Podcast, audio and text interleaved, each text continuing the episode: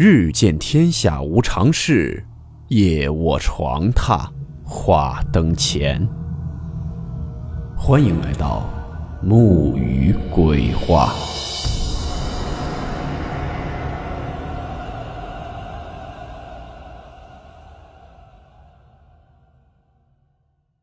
大家好，我是木鱼。今天这个故事是台湾的一个听友讲述的，他经历过的一起事件。故事名称：不存在的四楼。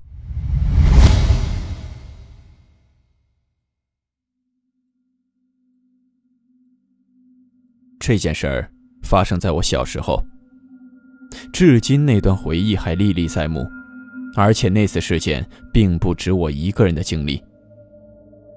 小的时候，我爸爸是一名台商。大概是在我小学四年级的时候，去到沈阳读过书，也就半年的时间。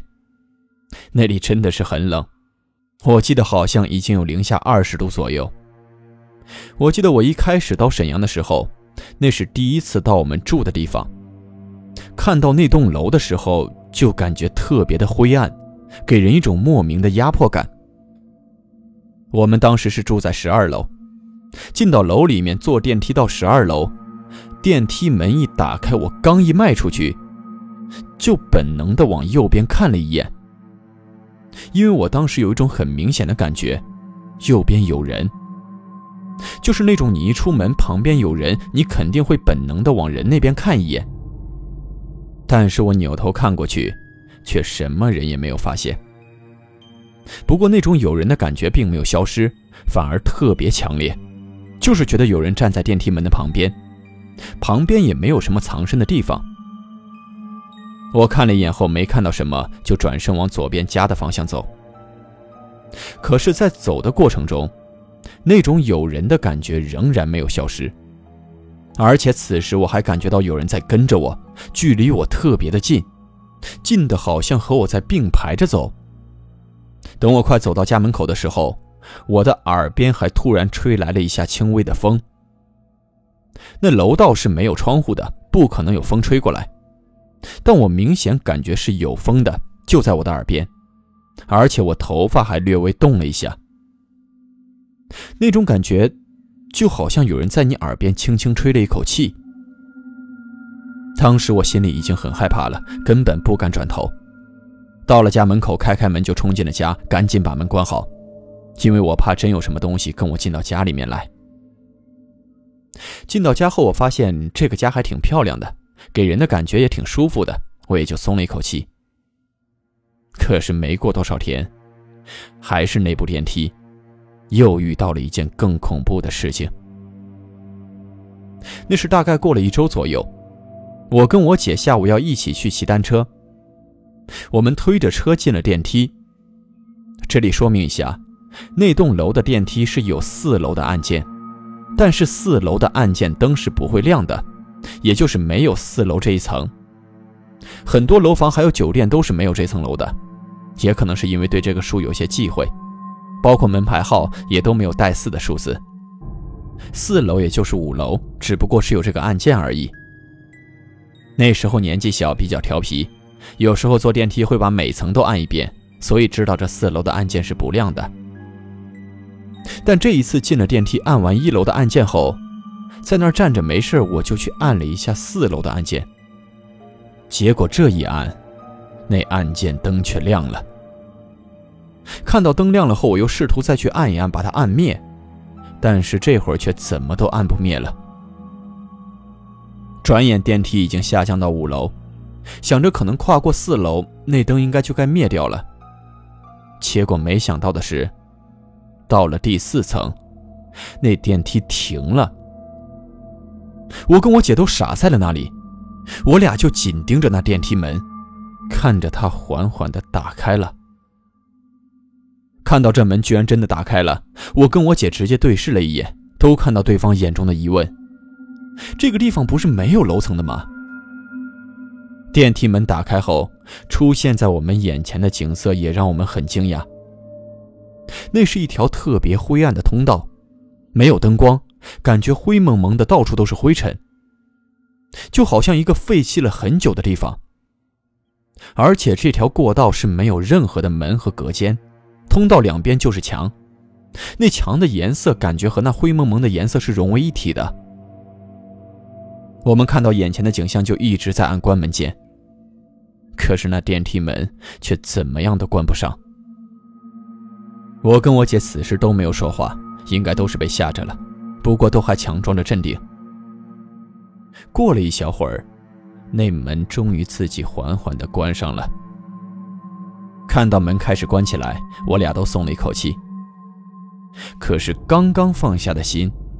在那电梯门全部关上的一瞬间，又提了起来。因为就在那门刚一关上，我就听到电梯内有很多人在讲话，声音不大，嗡嗡的，我也说不清楚那声音的距离，好像离我很近，但又感觉很远，乱糟糟的。我俩都呆站在那里，一动不敢动。到了一楼，门一开，我们也没有冲出去，还是站在原地不敢动。想着让那些人先走吧。等停了一下后，我们才赶快跑了出去。出去后，我问我姐：“你刚刚有没有听到？”我姐说：“有啊，好多人。”这下我才敢确定，并不是我一个人的幻听，是真的有一群人进来了。也是从那次之后，我们都不敢再一个人坐电梯了，只要出门，一定要拉一个作伴的。也不敢晚上再跑出去外面玩了，天一黑就老老实实的在家待着。就这样过了没几天，有一天晚上，当我睡觉睡到一半的时候，应该是在凌晨三四点钟，我突然感觉被压住了，鬼压床的感觉。但是那个时候我也不知道为什么，我的眼睛就突然的睁开了，往前面一看。就看到有一个穿着制服的男生，大概十五六岁的年龄，他是侧对着我，他的眼睛是看着门的方向。我当时一直在怀疑我现在是不是在做梦，但是我身体根本动不了，只有眼睛能看到他。我仔细看了看后发现，他穿的衣服很像是日本的学生穿的衣服，包括他的帽子还有侧面的挎包都非常清楚。我一直挣扎，发现怎样都动不了后，我就准备闭上眼睛，不管不问了。可就在我准备闭上眼的时候，我看到了他的头慢慢的朝我这边转了过来，之后冲着我笑了一下。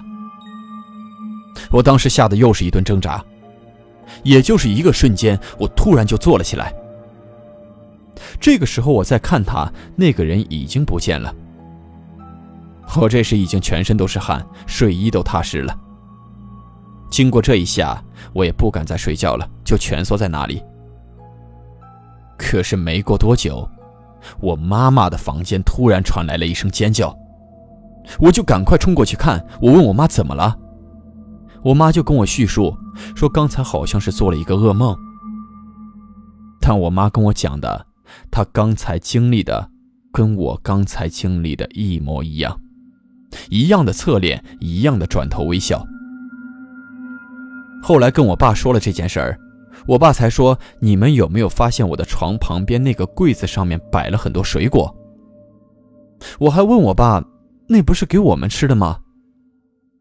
我爸说：“当初他刚来这里的时候，也遇到过一模一样的情况。那些水果就是他跟他们说好的，让他们在那边吃，不要打扰我们住在这边，我们和平共处。”后来也是经过打听才知道，原来那片区域曾经日本侵略的时候残杀过很多我们中国的老百姓，全都将尸体扔在了这一片，也就是一个乱葬岗。现在那片区域已经变得很繁华了，我跟我家人在那里就住了半年就搬走了。之后也没有再遇到过什么怪事儿。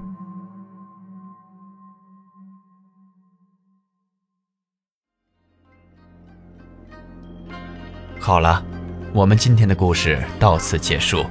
祝你好梦我们明晚见。